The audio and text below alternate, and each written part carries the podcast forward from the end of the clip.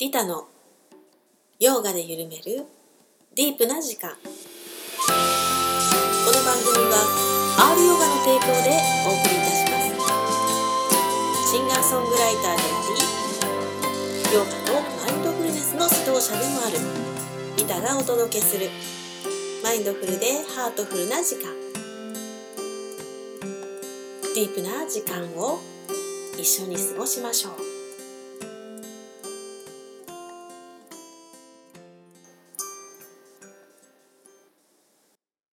皆さんリタです。お元気ですか？今日もねあもう12時回ったわ。夜のスタジオ自宅スタジオからお届けしております。ね、だいぶ夜も寒くなってきましたね。皆さん体調を崩されてませんかね？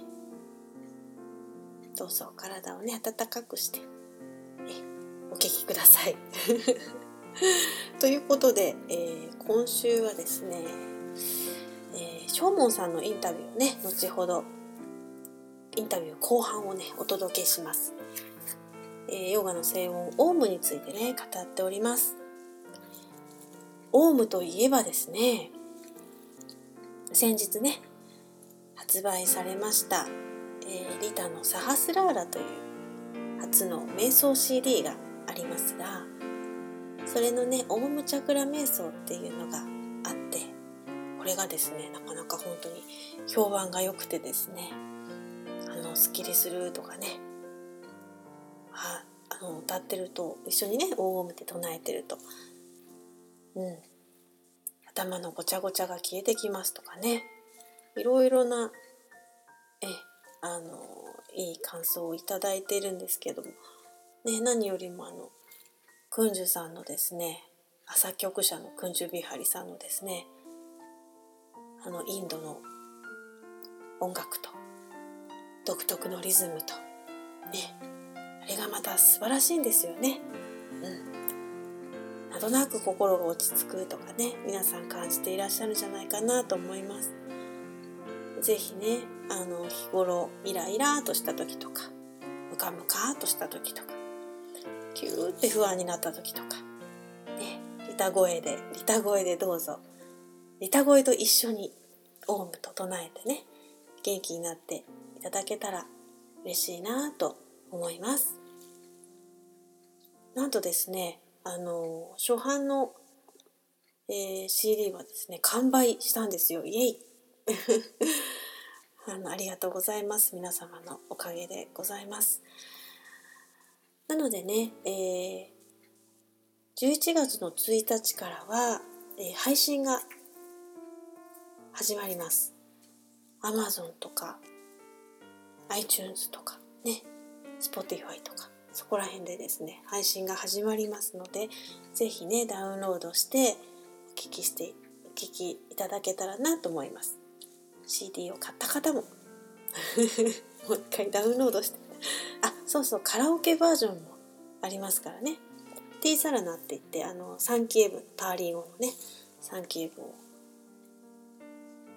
インド古典音楽と一緒にですねプラス三線と一緒に唱えておりますがそちらのカラオケバージョンもありますのでね。ご興味のある方はそれをダウンロードして、ね、唱えてみましょうか。いいですね。はいいろいろとご活用ください。で後ほどそのインタビューのねあのオウムの件なんですけどねこれあの以前話し合った時よりまたさらにですね私の中でいろいろと理解がね進みましてオウムに関してはちょっと語り尽くせないなという感じなんですけどますますねあの深まっております。ということでまあ後ほどインタビューを楽しみにしながら最初は瞑想しましょうか。あそうだ今日はオウムチャクラ瞑想を流そうかな。うんうんうん。ではね姿勢を正しましょう椅子の方は背もたれから背を離して背筋まっすぐでは楽な位置に置きます肩の力抜きます軽く顎を引きます。頭のてっぺんを天井に高く突き上げるようにして座ります。吐く息を長くして心を落ち着かせていきます。ではねこれからオウムチャクラ瞑想を少しだけね体験してみましょうか。第一チャクラ。まずは第一チャクラ。尾てい骨のあたりを意識しながら、えー、私の声に合わせてねオウムを3回唱えます。次は第2チャクラ。丹田のあたりです。丹田のあたりに意識を向けてオウムを3回唱えます。次は第3チャクラ。第3チャクラはみぞおちのあたり。胃のあたりを意識しながらオウムを3回唱えてみましょう。鐘がチンチンチンとなったらオウムを3回唱えます。自分が、えー、できる範囲でいるんでね息を吐き切るような感じでオームと唱えていきましょう私のね長さに合わせる必要ないので自分のねタイミングで構いません。ではね一緒にやっていきましょう。歌の声に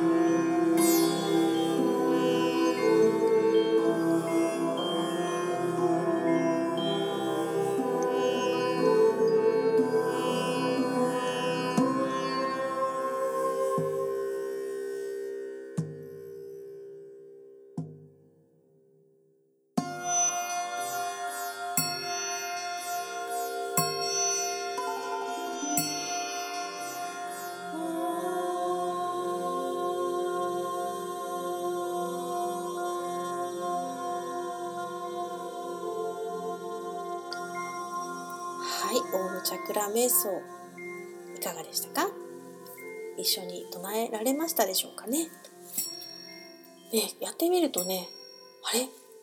私こんなに声が出なかったのかしら？とかね。先生昔私結構カラオケで歌えたんですとかね。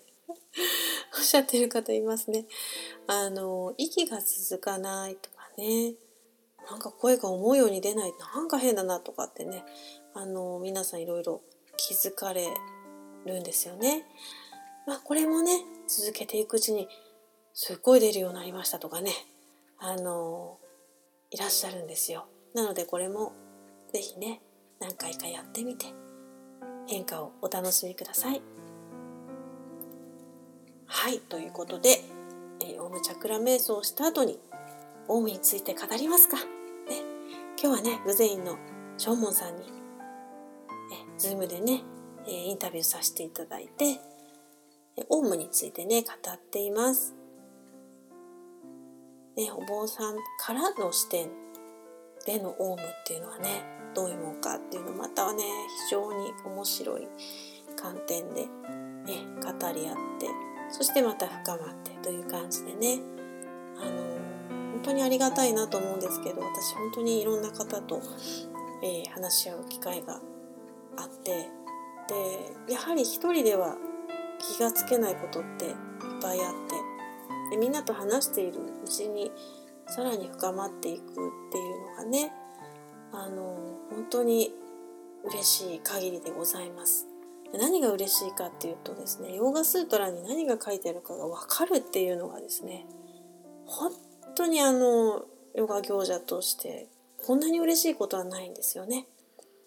だから経典に書いてあることがなんかもうこう書いてあるからこういうことなんだよなっていう風じゃなくてですね頭の理解ではなくて本当に実感としてわかるっていうのがね本当にこれは感動的なんですよ。この感動をどうどう伝えたらいいんだっていうぐらいの感動なんですけど本当にあの頭で理解するのと本当に心底理解するっていうのは全然違ってこれがねようやくオウムっていうのは何かっていうのが分かってきたんですよね。えー、あのこのインタビューからさらに進んでますけど私の中の理解は。えー、だからねそういうなんでしょうちょっとずつちょっとずつ掘り下げていくような作業なんですけどこれがねたまらなく楽しいですね楽しいんですよこれってこんなワクワクした話って世の中に少なくないですか？ね大体誰かの悪口とかね愚痴とかねそういうのがまあネガティブな話題が多い中でですねこんなにあの晴れやかな 話はないんじゃないかなって私はいつも思っていてあの生徒さんなんかも言うんですよね。こういう話できる場所ないんですよねってね。いやないでしょうよ。ないと思います。いやこれが普通の会社の中でオウムについて語るなんてまずないしね。うん。でもそういう場所がないっていうのはやっぱり辛いことですよね。心の話とか生きてることのこう何て言うのかな真実っていうか真理を知りたいっていうようなこう純粋な疑問とか。うーんそうあのそれが決してネガティブではなくてうんそれをありのまま、まあ、さらけ出せるというか疑問をぶつけられるというかうん弱い部分も出せるというか。ね。そんな場所があるといいな。作りたいな。ってずっと20代から私はやってきたので今少しずつそれが実現しているんじゃないのかな。と思ったりもしています。どうかな？違ったりしてとか言って。私はね少なくともねあのそういう場所を作り続けたいなっていうふうにねやってきました。まあ私の話はいいから。ねあのしょうもんさんとの話をね聞きたいですよね。はいそれではお届けします、えー、しょうもんさんのインタビューです。どうぞ。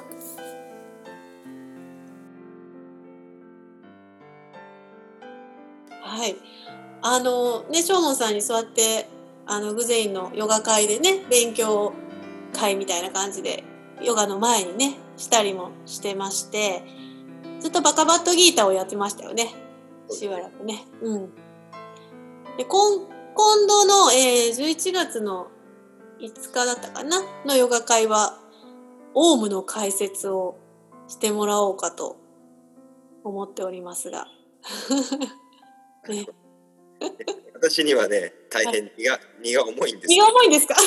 いや、オウムって本当にすごい、なんて言うんだろう、つかみどころがないっていうか、意味が膨大っていうか、なんて言ったらいいんだろうな。何とでも言えるというか、ね、深いですよね。あの、最近ね、リタさんは、あの、はい、オウムチャクラ瞑想の。そうなんです。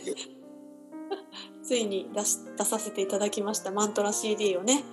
はい。ね、その前からもあのオウムっていうのは、まあ、なんか普通のねスタジオのヨガとかでオウムって唱えないんだけど、うんうん、あのもうリタさんは本場インド式に。そうでしたね。はい。はい、うん、最初にも唱えるし最初と最後ですね、うん。うん、まああれですよね。ヨヨガの最中も唱えます。はい。唱えますよね、はい、ポーズしながら唱えますね。だからもうずっとこうあのなんだろう。もうオウムがオウムと一緒にヨガをやるそうですね。オウムに包まれながら。そうなんですよ。大事にしているマントラなんですけれどもそれを言葉にして説明するのはすごく難しいなっていつも思います。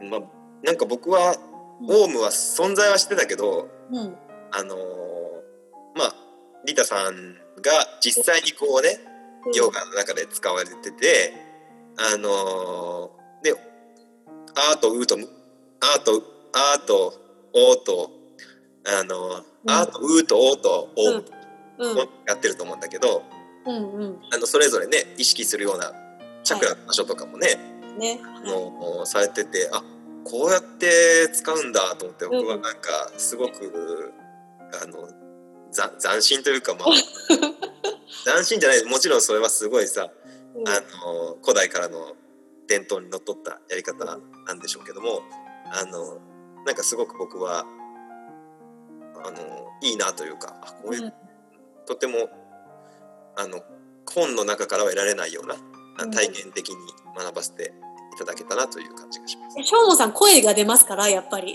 お経で鍛えた声なのでめちゃめちゃ通るんですよねオウムがね。あのー、でもで結局なんか今回次オウムがいいなと思ったのはその板さんの CD の発売もあるんだけど、はい、あのー、私は浄土宗の僧侶で、はい、ここは浄土宗のお寺なんですね私のお寺、うん、そうですね、まあ、立派なお寺ですよ。うん。いやいやあのー、そのやっぱお浄土ってなるともう念仏南無阿弥陀仏が、うん、あのもうなんというかもう南無阿弥陀仏をなしには語れないというかですね、はい、結局全部そこに行き着いちゃうような宗派なので、うん、はい、もちろん普段からお念仏ってのはさせていただいてるんですけども、うん、すごいオウムを聞いた時に、うん、ああれこれ念仏じゃないみたいな。そうですよね。うん。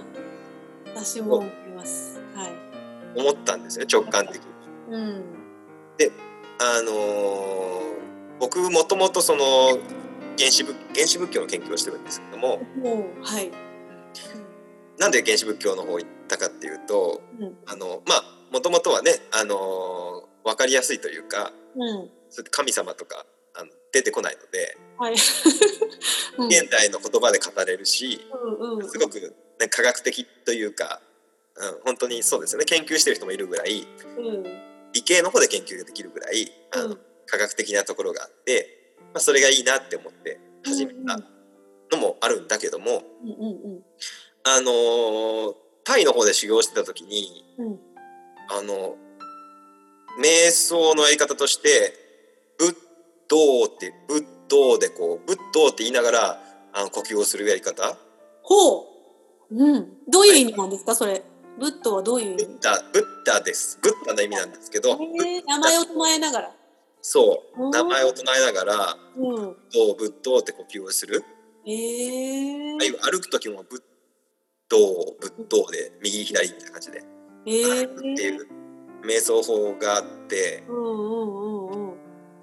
あ、なんかこれって念仏じゃないみたいなところが、まさにまさにあったんですよね。まあ、他にもあのよくよく経典読むと原始仏教にもあのブッダをブッダを思いなさいみたいな、はいはい、出てくるし、うん、あの実際みんなあの、まあ、ブッダのブッダそのものの名前ナムブッダとは言わないけども、うん、あのブッダの名前を読むようなあのプラクティスっていうのがあってであなんかちょっと嬉しくなったね。あの全然日本でちょっと日本でもうなんかガラパゴス化した島の中ですごく変な形で、うん、進化したのが浄土宗とか浄土真宗ってお念仏の宗派なんだろうなと思ってたので、うんうんうんうん、なんかその起源が見つかったのがで,、うんうんうん、でそれで始めたってこともあって。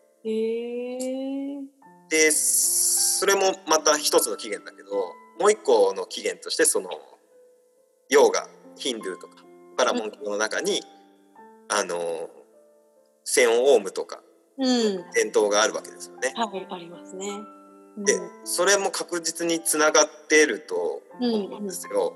うんうん、でそれを調べるのがすごい楽しくて、うんうんうんうん、なんかああここ同じだとか、うん、なんだろう。それ同じだからどうにかどうどうとなるというわけじゃないけど、うんうんうん、なんだろうあのはるかはるかどこだろうな、まあ、インドアフガニスタンとかパキスタンとか、はいはいはい、インドからこう脈々と受け継がれた伝統の中に自分が生きてるんだなと思うと、うん、もう気分的にとても幸福。ああいいですね。うんうん。確かに。すごく、うん、あのなんていうかロマンを刺激されるし、うんうんうんうん、あの日々のプラクティスが楽しいというか、はい、本当になんか広い世界でつながってるんだって思うとすごく僕は嬉しくて。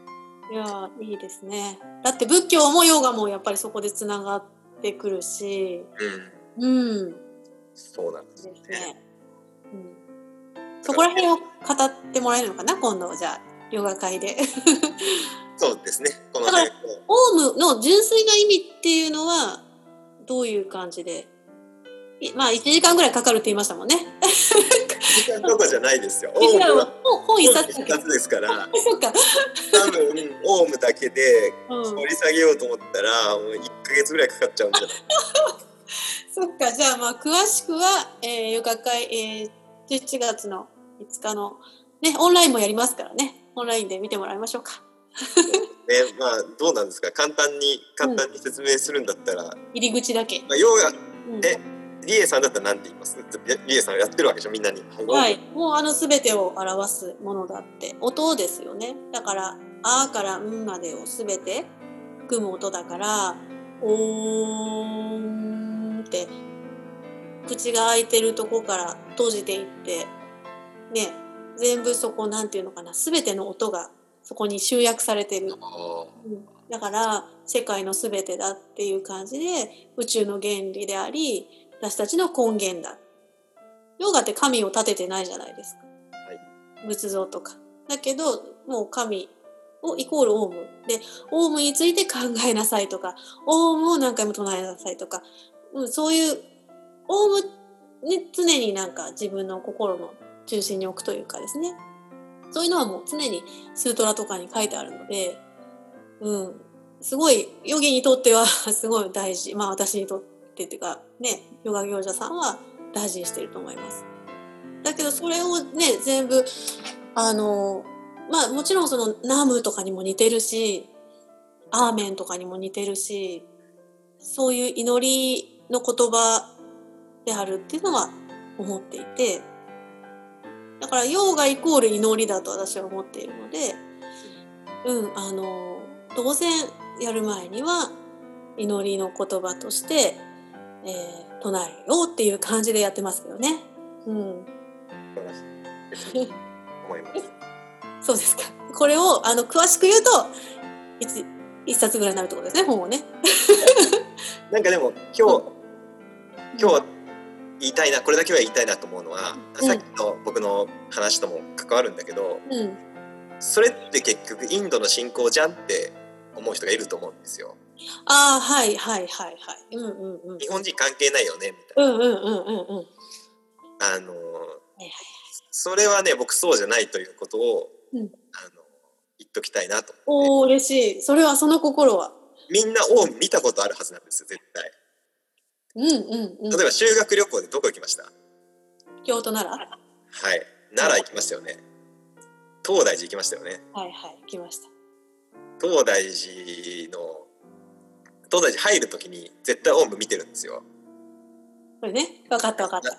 なんでしょうか。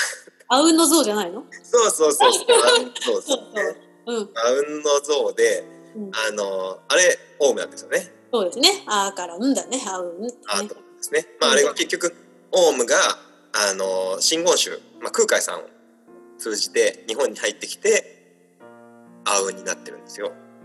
そうなんだ。そう。空海さんが。はい。おお。いや狛犬もねこっちの犬は開いててうんでしょ？あうんじゃん。そうそう神道もってことよね。神道神道狛犬の起源はちょっと僕は分かるんだけど、うんうん、あの神道がすごいあの密教の影響、ままあ、空海さん真言宗と言いましょう密教の影響を受けていて、うん、なんとか権現さんとかいるじゃん。あはい、うんうん、あれ全部仏さんですから密教系なんですけど、うん、だから多分その過程で狛犬も、うん、あの入ってきたと思うんだけどへえだからもうみんなあの運慶会計のね、うん、運は見てる。運とか言って。あれあのまさに今後力士さんがあのプラクティスしてるとこことを僕らはオウムでやってるわけですよね。本当ですね。おお。あともう一個日本ネタだったらこれ最近最近知って、面白いなと思ったのが、うん、ああが始まりじゃないですか。うん、でうがあってうんがあるわけでしょ。でインドの言葉だけど、うん、日本語もそうだよ。ね。ああがあから始まってあそうそうそうそう。うん。うんで、うん、終わるよね。始まりから終わりですよね。うん。あの僕たちが小学校で勉強してきたそうだねそうかインドの言葉なんだけど日本語とも一緒。うん、いやいやあれねそれがねあの、うん、アカサタナはああそうかサンスクリット語の並びなんですよ実は。え？どういうこと？どういうこと？嘘サンスクリットは、まあ、あのまず「あいうえお」があるんですよ。うん、母音ですよね。うんうん、そこに次は「か」なんですよ。うんうん、次は「し」って書いて「ちゃ」って読むんですけど、うん、これが「さ」になってるんですよ。えー。うん、次が「た」なんですよ。えー、すごくない？赤さたじゃん。うん、そうですよ。で、で次に「まあ、な」っていうのはちょっとあの「た」の後ろにあるんだけど「た」の後ろに「な」があって、うんうん、次「は」「ピー」なんですけど「ピー」の音ですけど、うん、あのハヒフヘホは昔はパピプペポだったらしくて「あはいはいはい、は」があって、うん、で「パ」の一番後ろに「ま」があって、うん、で「えー、や」うん「ら」「わ」と。全部サンスクリット順序なんですよ。えー、これはこれもこれも、あれお坊さんが考えたんですけども。えお坊さんが何を考えたの？ひらがなを？赤さった50音。ええそうなんですか？そうそうそう。ええじゃあ元はサンスクリットの並びを元に考えたってことか。もともとちゃんと並んでなかったんですよ。うん。だって、いろはにほへと。ほへとでしたね。うん、そうだった、そうだ、チリヌロうん。でも、それじゃあ、ちょっといろいろ困るから。うん。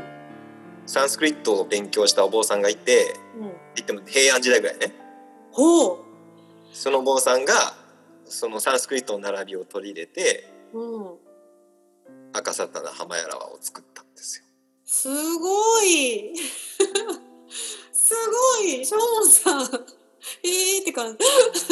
まあまあ別にウィキペディアでも書いてあるぐらいから。本当にいや知らなかった。ね後でね調べてみたらいい。日本文学科でありながらそれを知らなかったぞ。そう、あんまりだってサンスクリットの並びを知らないと。うん。ピンとこないですよね。うん。だからねあのその音の音の並びもインドと日本って共通してるから、うん、オウムっていうのが、うん、本当にあのそのまま、うんうん、日本語でも理解できるんじゃない確かにそうよね。始まりから終わりだもん。そっか。へえこれは僕は最近知って、うん、書いたけど最近知ってあ面白いなと思って。本当ですね。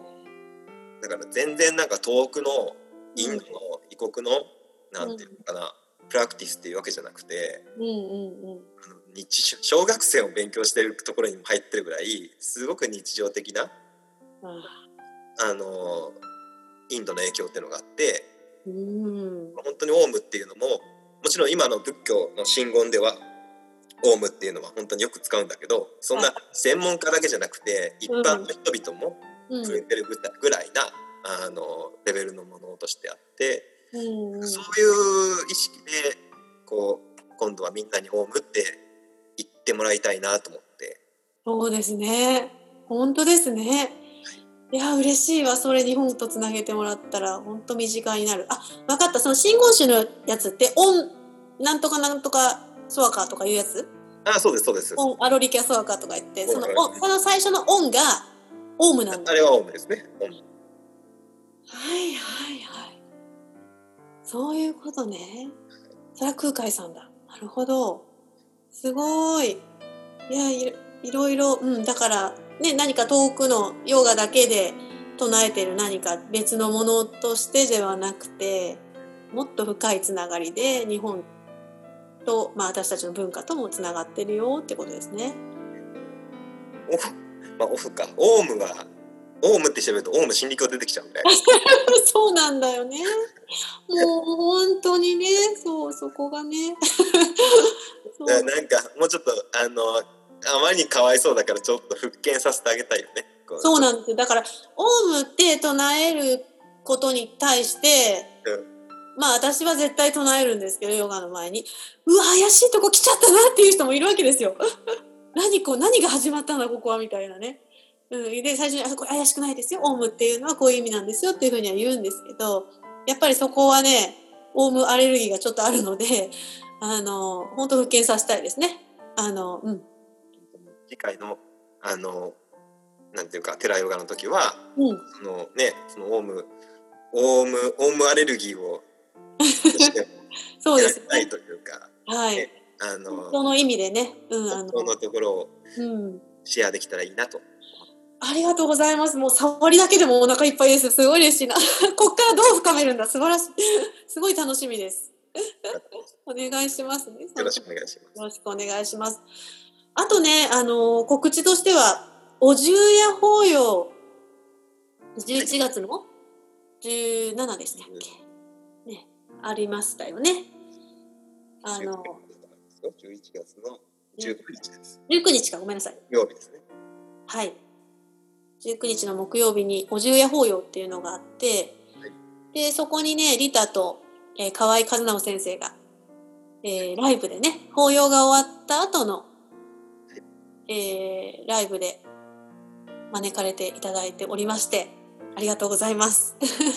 楽しみにしております、はい、そもそもお重や法要というのはどういうものか教えてもらえますか？あのお重や法要というのは浄土宗の法要。の一つで、うん、えーと、昔鎌倉時代にですね、うん、あのまあ、天皇の命令で命令でというかあの天皇様がやってくださいということであの特に鎌倉の方で光明寺ってお寺があるんですけど、うん、あの始まったあの行事でしてあのー、無料儒教というお経があるんですけど、うん、その中にあの極楽じゃなくてこの世で、まあ、シャバでって言いますけど、はい、この世で10日間、えー、昼夜、うん、等の夜ですよね、うん。うんうん、10日昼夜の間こう善行良いことをすることは仏の世界で千年にもわたって善行を励むよりも優れているという教えがあるんですね。へまあ、極楽ってすっごいあの修行がごく楽なとこだから。そういうこと、うん、だからあんまり修行とっても簡単なんだよね。うんうん、でも現世っていうのはこのシャバ世界って修行するってことはなかなかあの難しい。うん。だからもうここであの10日やるってことはもうすごい功徳が向こうであるんだというような教えがありまして、うん。まあ、それにあやかってあのお重屋というあの、昔は本当に10日間ぶっ通しでやってたらしいんですけど、えーうんが今は1日でしてしまいます、ね。えー、檀家さんが集まって、朝から法要するんでしたっけね？は早い時間から、うん、楽しみですね。それの法要が終わって11時ぐらいからでしたっけね？ライブが。そうです。そう。で1時間。ライブをしてお昼を食べて 帰るという感じなんですけどえっ、ー、と今回はねタイトルが「青春の彩りコンサート」だったっけ？ちょっとあの夏メロあり童話童謡あり。リタと河合和直先生のオリジナル曲ありっていう感じで。考えて。はいみんなでねちょっと口ずさめるようななかなか今大声ではね歌えないような感じの時代になってますけど是非なんか一緒に鼻歌でもねなんか歌ってほしいなっていう思思っております。うん。何かリタに対するご希望があったらご要望などあったら。いやいや全 全幅の信頼を置いております、もっとハードルが上がったの。でもねあの本当にバンドの方もねそうなんですよ演奏してくれくださるということなんで、うん、本当に豪華ですよね。そう豪華です。キーボードもえベースも入ってね賑やかにいきますので。すごく楽しみです。沖縄三振も少し披露させてもらってうん。で夏メロもやって リタのリタの王道ライブを。ぜひ。たくさんですね。ありがとうございますということでね、えー、またちょっとしょうもんさんにはいろいろ伺いたいんですけどねあのバカバットギーターシリーズとか、ヨガスートラもね、やりたいとこですね。